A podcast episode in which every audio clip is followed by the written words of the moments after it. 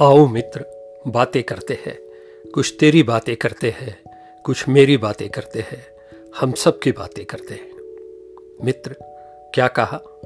प्रकृति को, ब्रह्मांड को, समस्त विश्व को समझना चाहते हो? अपनी सोच और समझ को आगे बढ़ाना चाहते हो?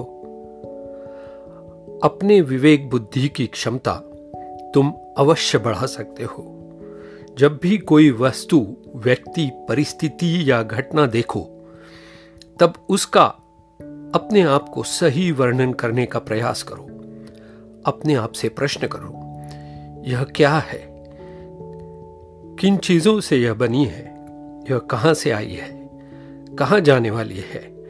अंततः इसका क्या होगा? यह अंततः किन चीज़ों में परिवर्तित होगी? अपनी सोच समझ और मन की शक्ति बढ़ाने में निश्चित रूप से यह मददगार साबित होगी।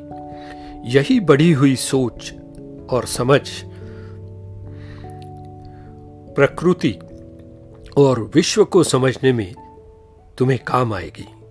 तुम्हें पता चलेगा किस तरह प्रकृति की विभिन्न लगने वाली चीज़ें एक दूसरे से जुड़ी हुई है और किस तरह हम सब एक बड़े परिवार के सदस्य है, एक दूसरे से जुड़े हुए हैं।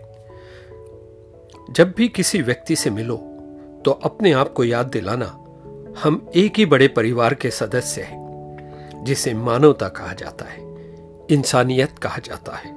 हो सकता है, वह व्यक्ति यह बात नहीं जानता हो। तुम तो जानते हो, अपने बर्ताव से उन्हें इस बात का एहसास दिलाओ।